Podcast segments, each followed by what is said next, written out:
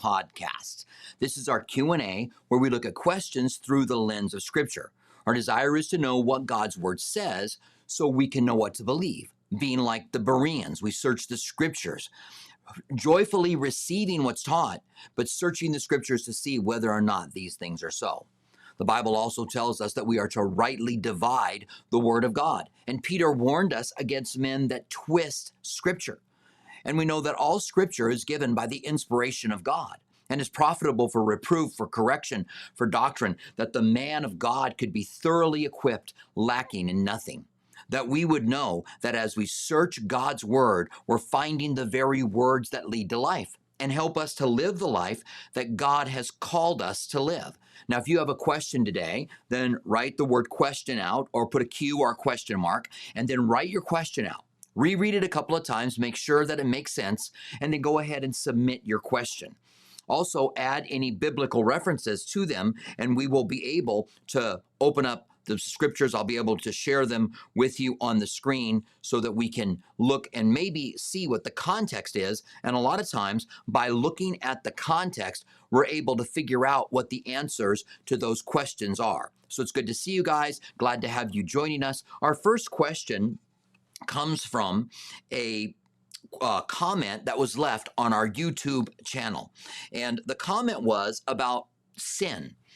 Are there any properties of sin that make it sin? In other words, did God just randomly choose? I need something to be off limits. I need something to be a sin. So I'm going to choose this, this, and this. Some people think that God said, everything that is fun, I'm going to make a sin. But of course, we know that's not true because to do harmful things is sinful. And even though some sinful things may be pleasurable and may be fun for us, the, the, the, what makes sin the same is that there are certain qualities or properties within sin. And this is a great question, by the way, and thank you for taking time to submit it. Uh, sin is sin, not because God just said he wanted to make it sin, but sin is sin because there's something inherent in sin that is destructive, that is deceptive, that is hurtful. We could take every sin. You could say slandering or bearing false witness. Look at the damage that that does in the eyes of other people to someone's reputation. No wonder it was one of the Ten Commandments, thou shalt not bear false witness. And no wonder we're told over and over again in the New Testament not to be slanderous. Make sure when you're talking about people that you're being truthful. And love even tells us, the Bible even tells us, that love covers a matter. That is, that if I know something about someone that is going to make you feel less about them, that I don't tell you. Because in love, I'm wanting them to find forgiveness to make things right. Stealing is inherently wrong. Taking something that somebody else has. Fornication is inherently wrong. The Bible talks about that being a sin against our own body. And I don't even think we know all of the dest- or understand all of the destructive nature of sexual sin. It's one of the reasons that we should be fighting against it anger, wrath, malice, all of these have their, they're inherently wrong. Now, the Bible did teach about trespasses. Someone could put up a sign that says no trespassing. And you go to that sign and you cross over it. And now walking on that land is not inherently wrong. But being rebellious against someone who owns the land who said, don't go on this land, that makes it wrong. When I like to use the example in our in our sanctuary, we don't allow coffee. And that's because we found too many stains. Does that mean people don't bring coffee into our sanctuary? No, on the contrary, there are a lot of people who bring coffee in and they are transgressing. Is there anything inherently wrong with bringing coffee into the sanctuary? No. But if they know that we don't want it in there because there's been too many stains in the carpet and carpet's expensive at that level, at that square footage to be able to replace, then there is something about rebelliousness. Listen, we don't want sin in our lives. And one of the things that I love about walking with God is that our inner man is being renewed day by day. And as we desire to walk with Him, giving Him holiness, giving Him righteousness, repenting, asking Him to forgive us, that God's Spirit works in us so we begin to grow and to overcome the very sins that we struggled against. Because we don't want the deceptive, destructive nature that is inherent within sin. And maybe this helps us and will help us. If you have a sin that you've been justifying and thinking that it's okay, and you haven't repented from it, that means you've got unrepented sin in your life. And there is going to be destructiveness that takes place. The Bible says, Can a man sow to the wind and not reap the whirlwind? The Bible says, whatever you sow, you're going to reap. And you sow to the Spirit. From the Spirit, you will reap life. And you sow to the flesh. From the flesh, you will reap corruption. And so now we know that sinful behavior, sins, bring deception. We can be self deceived. Sin is deceptive. They bring cor- corruption, destruction, and even death. And I don't know that every little every little sin won't bring death into your life, but something dies. And this is why God wants it out of our lives. And that's why as we walk with him, the more we grow, the more sanctified we become, the more we are working sin out of our lives, the better off we are going to be. And God's going to bless us in even greater ways. So, yes, sin has something inherent in it that makes it sin, even if it's a trespass. Because God said, don't do that. And if there's nothing inherently wrong with doing that, there is something inherently wrong with being rebellious and doing what God asked you not to do. And we don't want to have that rebellion to Him. Walking in love. When you're not walking in love, that's sinful. To be a Christian who doesn't walk in love to the people around them is sinful because there's something inherently destructive and hurtful and wrong about not loving God and not loving the people that are around you. To be a servant to people around you. We know as Christians we're supposed to be servants because God told us to. And if we say, I'm not going to be a servant, I'm going to I'm going to get people to serve me and I'm not going to serve people around me. Well, that's inherently wrong because God's called us to be a servant, to shine as a light for Him. And we could go to every sin that's out there and we can see that there's something inherent in the sin that makes it wrong and brings about destruction and deceptive, uh, brings around deception. Understanding this helps us to be able to fight sin because we can say, I don't want sin in my life. I want God to reveal it to me. And then I want to call out on his name. I want to trust in him and I want to remove those things. So, yes, there is something within sin that makes sin wrong. It's not just God choosing something that may be pleasurable or fun. And when you think of murder, it's easy for us to understand. You're taking someone's life. What a horrible thing. Someone's living and you take their life. No wonder God said, when you when you kill someone, then you yourself you, you yourself shall be killed, because you have killed someone in the image of God. By the way, this is also such a horrible thing with the unborn. When you take the life of the unborn. In the Old Testament, God rebuked the children of Israel because they had begun to follow the pagan practices of the world around them. And they began to fornicate and have babies. And then they would offer their babies to Molech. And God said to them, You have offered my children. Even though these babies were a result of the of the fornication and immorality in the Old Testament, what God called whoring, those babies were still a part, were still his, and they were sacrificing his children. The same thing is true with the unborn. It's inherently wrong to take someone's life from them. Can you imagine all the millions of babies that have been killed? And what a great evil and wickedness this is in our world today. So, yes, sin is inherently wrong. There are certain properties of sin that make it sin. And when we understand that, it helps us to be able to go, I don't want that in my life, God. Help me to see sin the way you see it. I don't want sin, even if I want it in my flesh. I don't want it. And Lord, allow your Holy Spirit to bring us to desire righteousness and holiness, to get out the destructive nature of sinful things within our lives. And may we serve him and love him in all of those ways. So it's good to see you guys. Glad to have you here. Uh, we had a little bit of a, of a difficulty earlier today. I posted this Q&A for something like 1045, and so it's been up all day. When I came in to click on here, I noticed that it said sign in early. And uh, so I, uh, I had to cancel that one and re-put up another one. So some of you may not be finding this. There also seems to be a problem with some of the Facebook pages right now. So it looks like we've only got YouTube, which is the case. So today is just a YouTube hangout. We're just hanging out and answering questions from YouTube, and I kind of get to see which one of you guys are on YouTube. So our first question comes from Fact Check These Hands, and Fact Check These Hands has a question about Ezekiel 3:18 and whether or not it applies for today.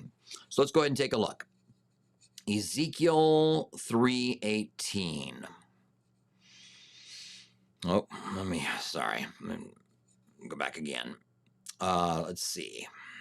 So Ezekiel 3 18. All right, so let me go ahead and put this up on the screen for you. Uh, thank you, Fact Check These Hands. I appreciate that and we'll put up on the screen and we'll take a look at this. So Ezekiel 3.18 says, and I don't know what the setting of this is. We'll see if I can just remember it or if we get it as we're reading along here.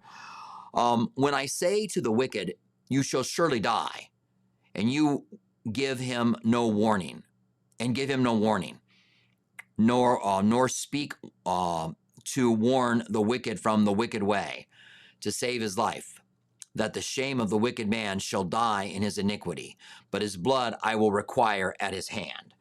All right, well, I need to know the context of this um, since I don't know it completely. So just let me take a moment to look back at this context. All right, so it's Ezekiel, it's the watchman. Let's just go back a couple of verses. Let's try to read it in context and see if we can figure it out. Um, because obviously, Israel was a theocracy, God was the one who was ruling. And God was giving them direction here. Let's see what the direction was. So this is Ezekiel uh, is a watchman. It says, Now it came to pass at the end of seven days that the word of the Lord came to me, saying, Son of man, I have made you a watchman for the house of Israel. Therefore, hear a word from my mouth and give them warning for me.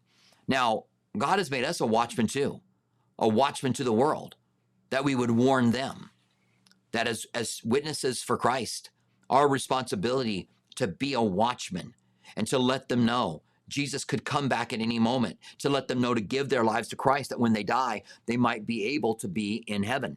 And so he says to them, Give them a warning. Then he says, When I say to the wicked, you shall surely die. So note that when I say to the wicked, you shall surely die, and you give him no warning, nor speak to warn the wicked for his wicked way, to serve his life, that same wicked man shall die in his iniquity, but his blood is required at your hand. Okay, so I completely read this wrong the first time through. So let's go back and take it again. When I say to the wicked, you shall surely die, okay? So God is now saying to wicked people, you're going to die and going to be in, in Hades. And he says, and you shall surely die, and you shall give no warning. So we have a responsibility to warn the wicked that they're going to die. From his wicked way and serve his life, the same wicked man shall die in his iniquity, but his blood I will require at your hand. So, yes, I do believe that there is a way in which this is applied to us today. Let's go on and read just a little bit more here before I wrap up my thoughts on this. Yet if you warn the wicked, and he does not turn from his wickedness, nor from his wicked way. He shall die in his iniquity, but you have delivered your soul. Again, when a righteous man turns from his righteous ways and commits iniquity, I will lay a stumbling block before him, and he shall die. Because you did not give warning, he shall die in his sins, and in his righteousness will he have done shall be shall not be remembered. All right. So this passage, fact check these hands, um, takes slowly, methodically working through it, getting the setting of the nation of Israel, what was going on at the time, uh, when Ezekiel was warning them, which was just right before they are taken into captivity, and that God had set them in the midst of a nation as a as a watchman, that they would learn and grow from them, and they were to take their responsibility seriously about warning people. Now, when we bring it over to us and we look for application, there's not always a direct correlation from an Old Testament applica- uh, statement to a New Testament application. So we are filled with the Holy Spirit. We are the light of the world. There is a way in which we are the watchman on the wall. And God reveals to us the truth. We have the keys to the kingdom. And so we want to live our lives in such a way that people can see Christ. And we want to be led by the Holy Spirit so that we can be able to share Christ with those who are perishing. And we should be praying for the lost and seeking them. Now, God held them responsible for the blood of those that they did not warn in their wickedness. And you and I have no such New Testament statement that we are, that the blood, their blood comes upon us when we have not warned them.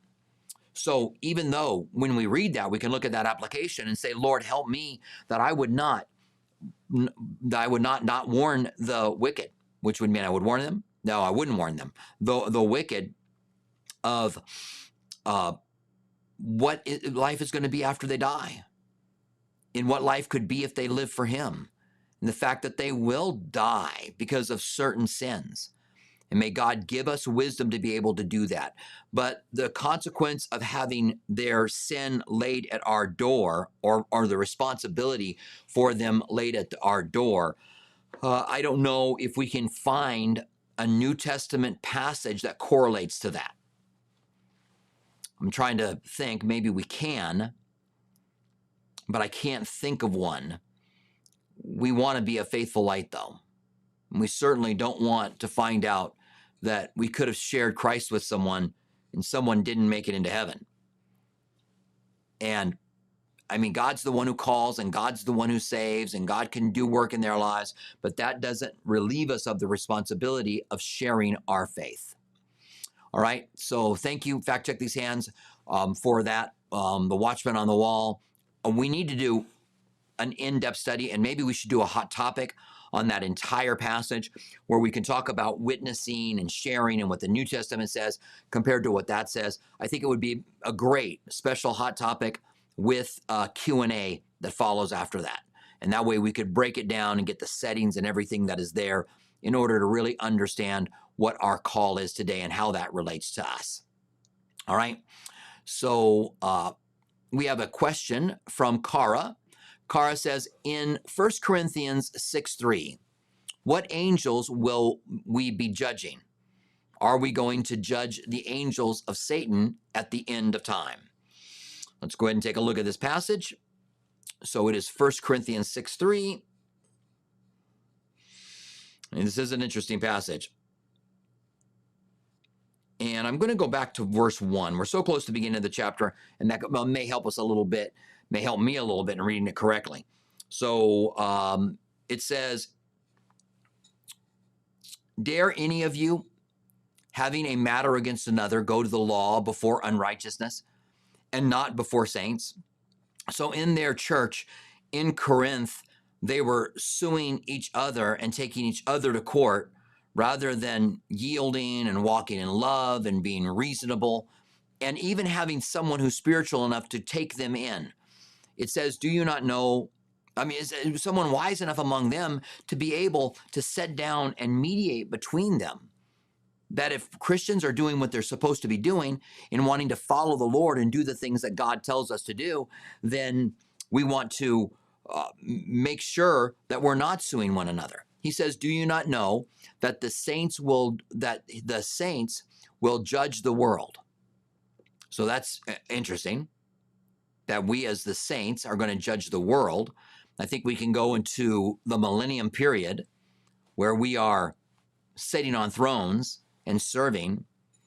And if the world will be judged by you, are you unworthy to judge the smallest matters?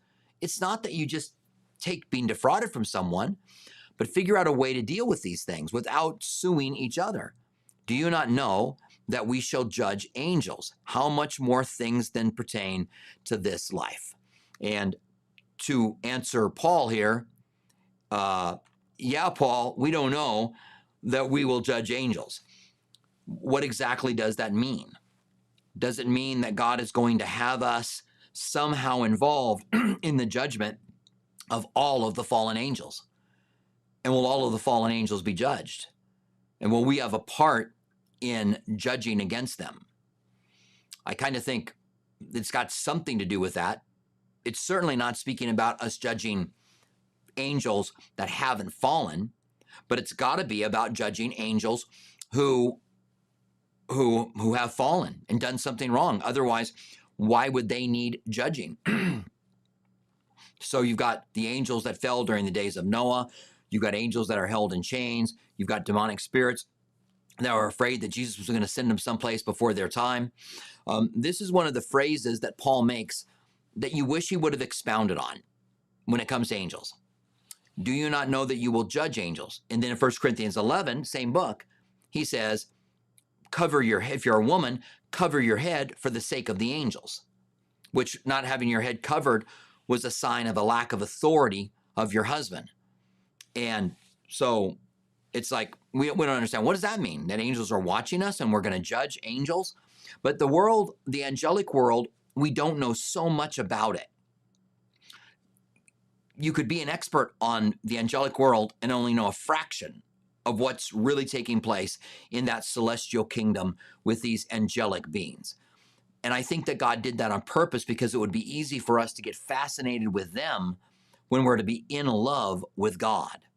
And we're to do everything that we do because we have a love for God and, and not a, a love for angelic beings.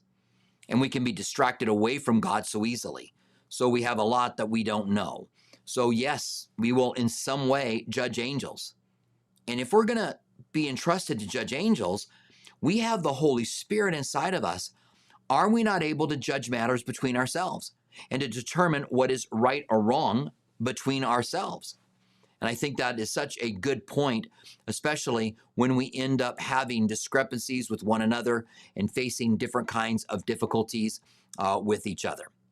Now, since this is just YouTube today, uh, you YouTubers uh, carry the weight. So if you have a question, write the word question down, write out your question, reread it a couple of times, make sure it makes sense, and then go ahead and submit your question. So we have a question now from Jari. Jari joins us from YouTube because that's all we have today. And Jari says, um, What is the bow the rider on the white horse is carrying? Does it symbolize war, something else, false teaching, etc. Revelation 6 1 through 2. All right, let's go ahead and pull that up, Jari.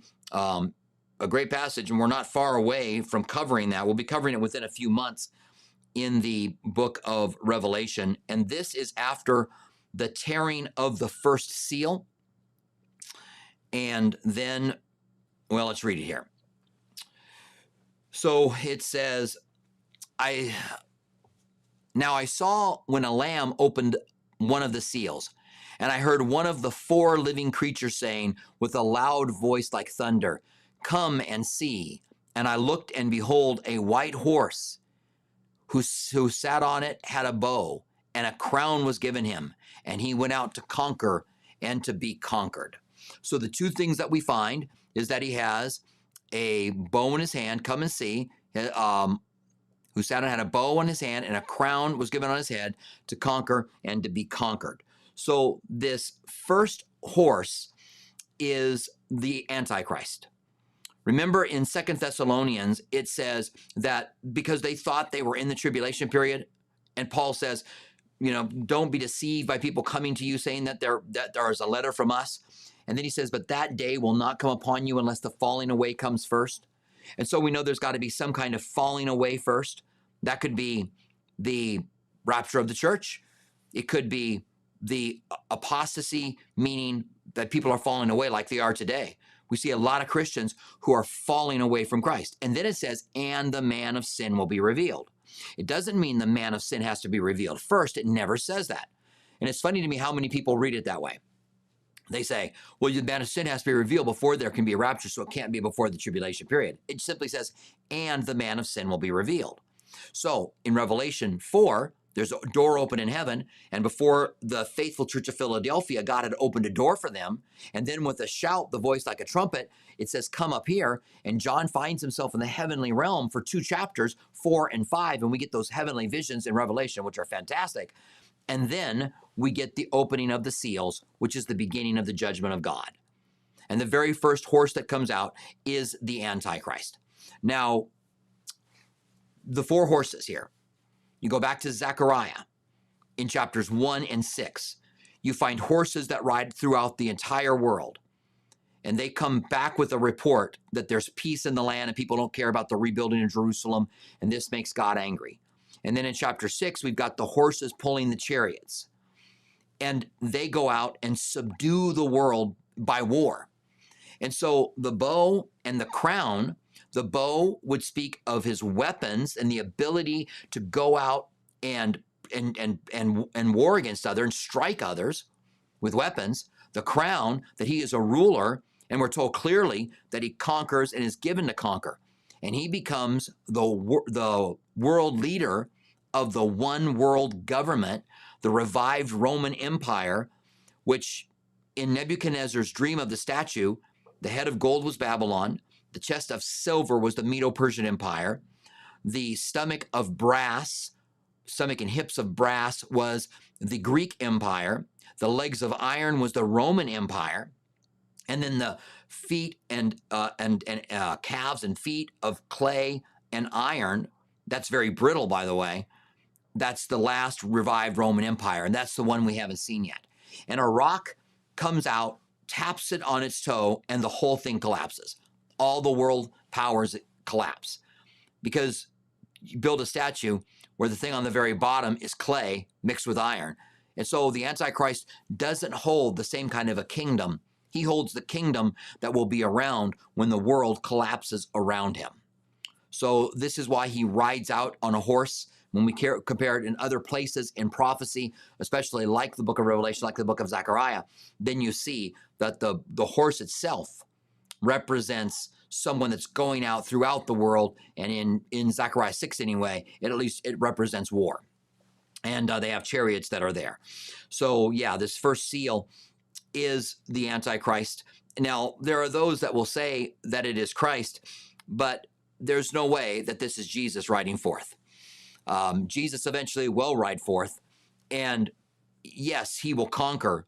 He will conquer everything, but we see that this is the beginning of the tribulation period. We see the progression of the of the things that follow after him. Eventually, the pale horse, death, and, and the grave, and all of the people that die during the tribulation period. This is not Jesus. Jesus will ride back on a white horse, but it will be at the end of time when he rides back on this white horse. All right. So thank you very much, uh, Jari. I appreciate that. And um, I appreciate Oh, is it Jari who submitted that question? Yes. Um, good question, Jari, by the way. And uh, Daniel, good to see you, Daniel, by the way. Uh, Daniel says, Can you explain the difference between sin and dietary laws? Was it health or something else? All right. Thank you, Daniel. I appreciate that. Yes, I would love to. So, in the law, there, there were several different kinds of the law. There was the moral law, which included most of the Ten Commandments. There was the ceremonial law, which talked about ceremonies that they were supposed to do. Passover was one of them. The Sabbath day was another one. And that's why I said it's most of the Ten Commandments are the moral law. The um, ceremonial law, and there was the dietary laws and the festival laws. So, festivals that you were to keep, um, ceremonial would include uh, sacrifices that you were supposed to make uh, d- uh, during that time. And so, um, yeah, the moral law, we would say, is sin. God's dealing with sin. And again, rebellion is a sin. and there's something inherently wrong with rebellion. So when God told the children of Israel to keep the ceremonial laws, we're not dealing with sin now at all. We're just dealing with ceremonial laws. If they don't keep them, that is the sin of rebellion. So it's not in the ceremonial, whatever they were doing in the ceremonies or not doing, that caused it to be sin if they didn't do it. It was in their hearts. Same was true with the dietary laws. Now that's why we're not under them today, because we've been set free from them. Jesus said, not one jot or tittle of the law would be done away with until it was fulfilled. And Jesus fulfilled it. We like to say that Moses opened up the law and Jesus completed it. It's not that he said, we're not doing this anymore and just pushed it aside. He fulfilled everything in the law and everything spoke of him. Every jot and every tittle was completed. That's the dotting of I's and crossing of the T's in Hebrew, was completed in Jesus. So clearly it says in the book of Galatians that we are no longer under the law. And if you are living under the law, then if you can be saved by the law, then Christ died in vain. And that the law was weak and that it could not save us. So the, the law had its problems, but there were different parts of the law. So yes, there we we follow the moral law. Like for example, murder. Let's talk about murder again. Uh, second time in one podcast. Uh, so God had said early on that anyone who murders, they will be killed themselves. That was before the law. So this was a moral issue. Lying, stealing, um, adultery were all wrong before the law. And then the law was given, which reiterated those sinful things and they were placed within the law. But we didn't have the ceremonial stuff before the law was given by Moses. We didn't have the um, the Sabbath. We didn't have the festivals or the new moons. All that we find in the law, the dietary restrictions, were not before the law. And so all of those things we don't follow. Now, if there's something reiterated in the New Testament then we follow it. In fact, Colossians tells us that these things, not to not to allow anyone to put you under bondage with new moons and festivals, Sabbaths, all of these things that are very Jewish. And then he says, for these things are a shadow of things to come. So the Old Testament law was a shadow of Jesus coming into our lives. And when something is reiterated in the New Testament, then we'll, we want to keep it from the law. But if it's not, we don't want to. Examples of this would be tithing, the Sabbath day, uh, other, um, the dietary restrictions, uh, certain, you know, certain ceremonies that they were like pa- Passover. We don't keep Passover because we were never told to keep it in the New Testament. These things were all the Old Testament law. Now, so many people get confused about this issue, Daniel. They so easily believe that we have to keep parts of the law in order to to, to please God and to find ourselves living right with Him. And I think that the reason that's done is because when I begin to do something like that, then I, I can take I can take credit for it. So the Bible says we are saved by grace through faith, not of ourselves, lest anyone should boast.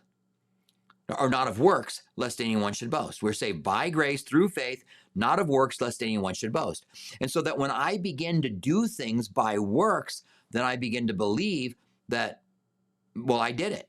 And that's why it's so bad to add sacraments, speaking in tongues, baptism, what day you go to church, um, certain things that other uh, churches that teach works believe. And, and when you are a church that's doing that, then you yourself are not following the things that God has told you to do. You are you are not believing by faith. And we of all people have been set free and we are the most free and are not under the law at all. All right. So thank you, uh, Daniel. I really appreciate that. Uh, good question. Uh, we have another question from Carol. Carol, good to see you. Carol says, um, "Is that you as a baby, Carol, or is that yeah as a child?" Um, Carol says uh, Galatians 1 6, New King James, current woman's Bible study. I marvel that you so quickly left the gospel, modern connection to marvel. is wonder, admiration, astonish, and it connotes a bewilderment, shocking, shock. How do you reconcile, explain the differences between the modern and ancient contractions, uh, connect, uh, connotations of these words? Okay, um, so Carol, here, here's what I would like to know in order to really kind of answer your question correctly. So you have a word here in the Greek. I marvel that you are so soon leaving the gospel for another gospel that is not another gospel. It's not that's not another good news.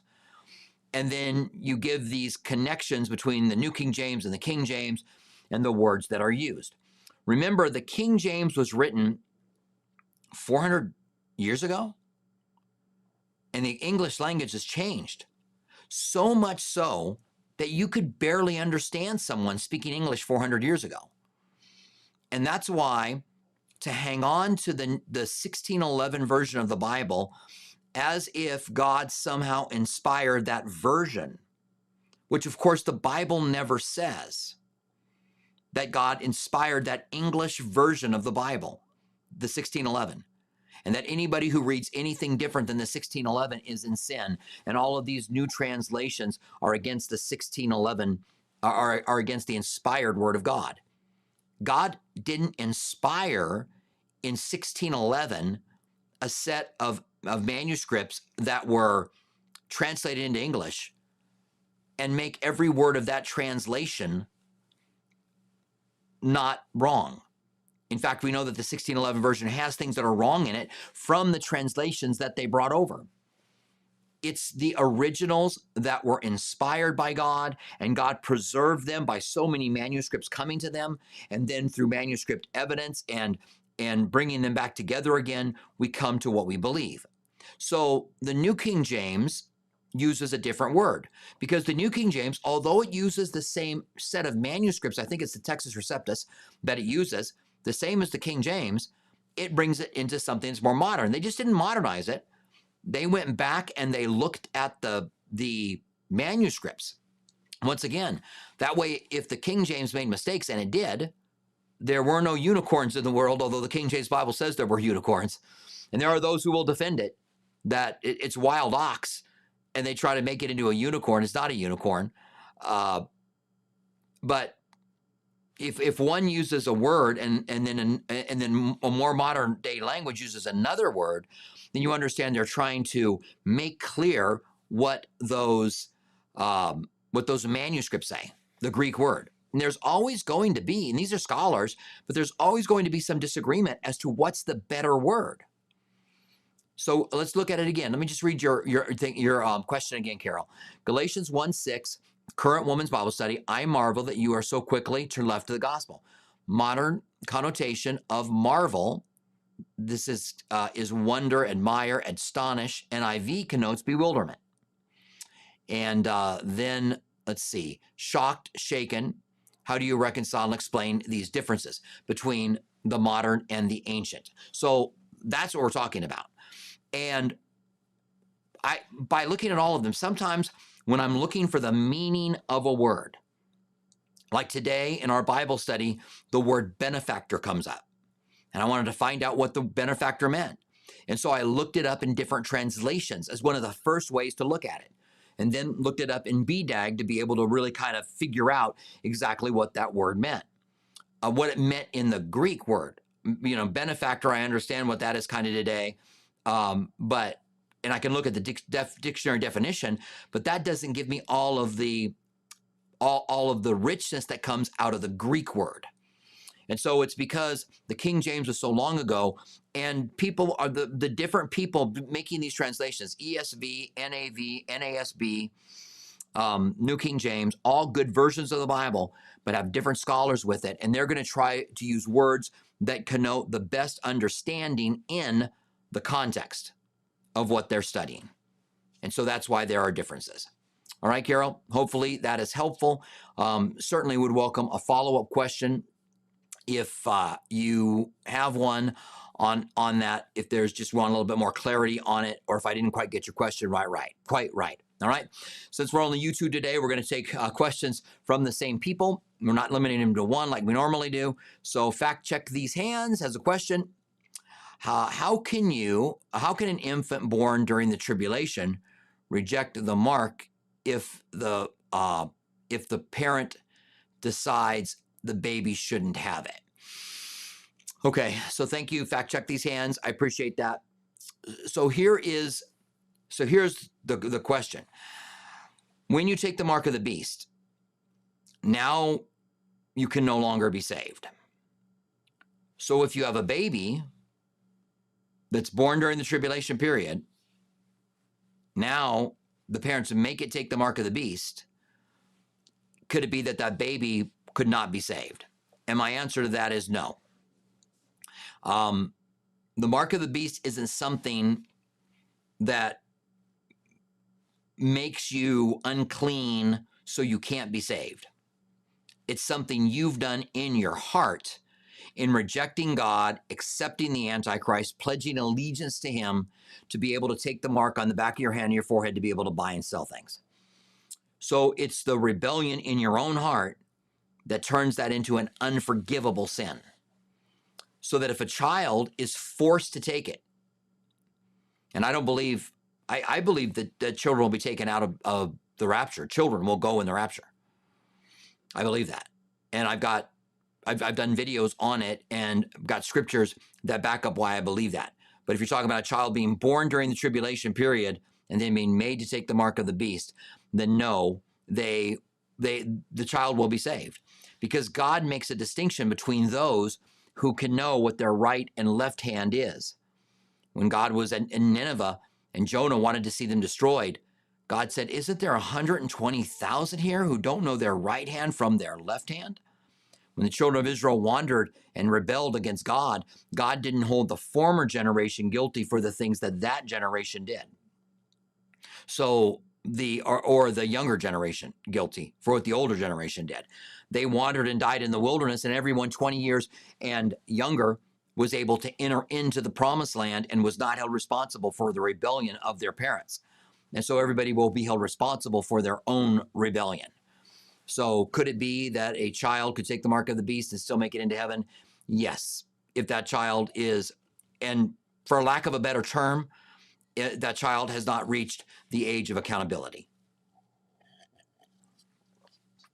All right. So um, thank you, Fact Check These Hands, for your question. I really do appreciate that. And again, good to see all of you guys here. Good to have you here. Uh, we are in Luke 22 tonight and we're going to be talking about biblical uh, biblical leadership, the difference between leadership in the world and biblical leadership, and how living by biblical leadership uh, is really faith. You trust God because you're not promoting yourself. You're not lifting yourself up. You're allowing God to do what God's going to do. And that will be our, our chapter today, our, our study tonight, as the disciples argue in the upper room about who is going to be the greatest. All right, so we have a question from Barbara. Barbara says, I heard in Eden, humans and animals were vegetarian, as there was no death. After the fall, there was death. Humans began to eat meat, and God put fear of man in the animals for their survival. Yes. Um, let me just see what the question is here. Barbara, thank you for your question. So let me just kind of explain what happened there in Genesis. So yes, they were vegetarian before the fall. They had they ate of all the trees in the garden that were food for them. And there was a tree of life that was there, and the tree of the knowledge of good and evil. They ate of the tree of knowledge and good and evil against rebellion of God. They weren't to eat of that tree. And so they were expelled from the garden, and God killed an animal and, and made coverings for them. And this is the first place that you find an bloodshed and the bloodshed is for covering. And it speaks of the covering of sin that animals could have in our lives. And then the cleansing of sin by the blood of Christ that was absolutely pure. And then when they came, um, when when they came out, they were told that they could eat of the animals that were on the earth. I'm trying to think exactly where that passage is, uh, but they could eat of the animals that were on the earth. They were all the animals were given to them for food. And so it's not just that they began to eat animals, but that God told them they could eat animals. And that things seemed to, to change at that point. And so I don't know what that says about vegetarian and non vegetarian. I do know if you are vegetarian that you got to work very hard on getting a complete protein uh, in, in, in, in order to eat that, and that it's difficult to get that complete protein. Um, some people are pescatarian, they eat only fish um, as far as meat, and then other vegetables. But, um, and yeah, God did put the fear of man in the animals because men were eating animals. So God was like, I'm going to give them a fair shot here that they would be scared of man because men are doing those things. All right. So I, I hope that answers your question, Barbara. If not, please feel free uh, to ask a follow through. So we got a good good number of people watching, um, and we have another question from Andre. Andre, good to see you. Uh, why does Luke tell us Paul and the company came to Thessalonica, where there was a synagogue of Jews, Acts 17:1? Is there another kind of synagogue? My guess is that there, that's no, but let's go there. Let's oh, let, let's look at this first. Let's go to Acts 17. I thought you were going to go another direction with this question. Uh, in Acts 17 1, right? Yep. Uh, it says, get this up on the screen for you. It says, uh, now when they had, when they passed through, uh, now when they had passed through Amphipolis and Apollonia, they came to Thessalonica where there was a synagogue of the Jews. And then it says, then Paul, as was his custom, went into them and for three Sabbaths reasoned with them from the scriptures, explaining, and I love that. I mean, this whole section is great. He reasoned with them from the scriptures, explaining and demonstrating that the Christ had to suffer and rise again from the dead, and saying, This Jesus, whom I preach to you, is the Christ. And some of them were persuaded. So some of these Jews in the synagogue got saved. A great multitude of devout Greeks and not a few leading women joined Paul and Silas. But the Jews who were not persuaded, became envious, took some of the evil men from the marketplace and gathered a mob and set all the city in an uproar to attack the house of Jason and sought to bring them out to the people. But when they did not find them, they dragged Jason and some brethren to the rulers of the city, crying out, These men who have turned the world upside down have come here too. What a thing to have said about Paul. Jason has harbored them, and they are uh, they are acting contrary to the decrees of Caesar. So they were supposed to give incense to say Caesar is Lord. That was the decree from Caesar, and they weren't doing that, saying there's another King Jesus. And they troubled the crowd and the rulers of the city when they heard these things. So when they had taken security from Jason and the rest, they let them go. Um, from there, Paul ends up going from Thessalonica to Berea, and that's the next thing that happens. So uh, let's go ahead and look at your question here again, Andre. So you're asking if there is any other kind of synagogue of the Jews. No, I don't think there was. I think that synagogue is Jewish. I think he's just saying that's what it was. It would be like you saying, um, I went to I went to a Christian church. I went to a church that was Christian today. So the synagogue, and it was Paul's MO to go into the synagogue first because they already had the foundations for the Old Testament. And so there would be this mixture in every city of Jews and Gentiles who had gotten saved, which is interesting. We also know that some of the Jews wanted to go back to sacrifices and go back to the temple at a certain point in time. And so, um, and that's from the book of Hebrews that we know that it was written to tell them not to do such things uh, at all. So, yeah, it, it is the synagogue of the Jews. And uh, we will be talking a little bit more about synagogues, not this coming up Wednesday. I'm actually going to take a day off on Wednesday. Um, but the following Wednesday, we'll be in the church of Smyrna and we'll be talking about synagogues from that passage. All right. So thank you very much, Andre. I appreciate that. Uh, so Rod says, question do you see Catholic religion as a cult?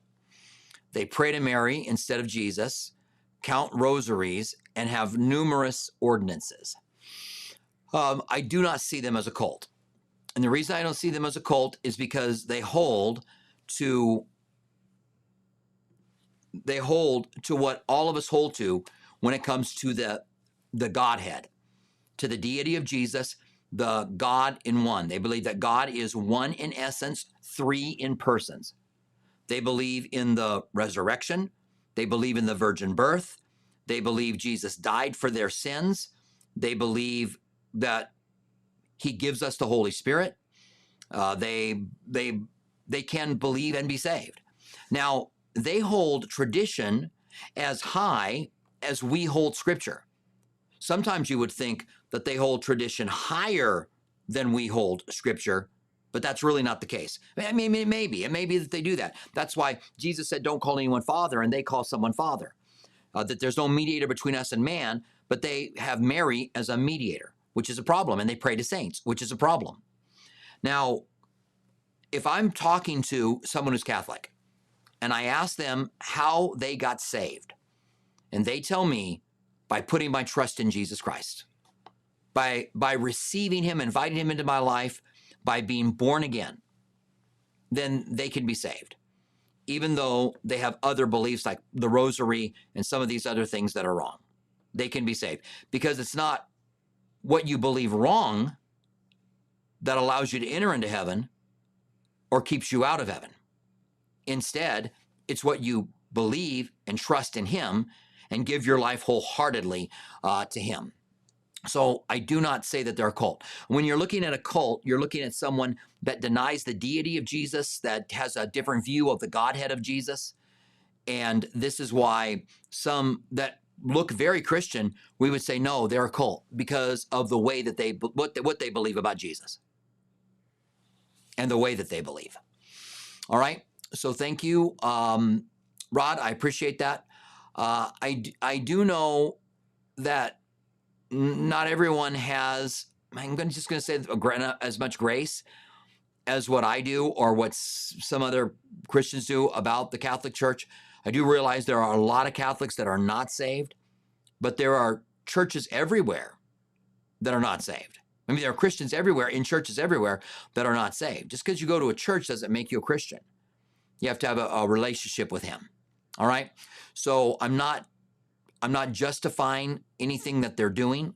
I believe that it's wrong and speak about it on a regular basis and talk about the difference and try to make sure that they have received Jesus as their Savior.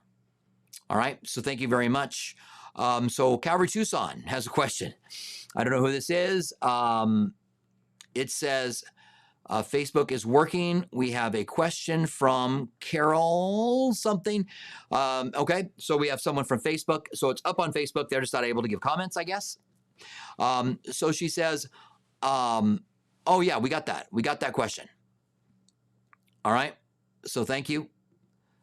Uh, appreciate that so yeah, we are um, we are getting some questions from Facebook. Does it look like it? That came in from Calvary Tucson from Facebook. So all right, well we we did get that question from Carol. So thanks for sharing that. But we already got that question. Uh, and let me just see if we've got any more here. We are almost done. I appreciate you guys. And um, let me see here let me go ahead and bring this in. And uh, then um, it looks like a question. My son asked me how to explain to unbelievers how we have Jewish people today. How would you explain the existence of the Jewish nation? I believe Abraham was the person to begin the Jewish nations nation. Thank you for your help.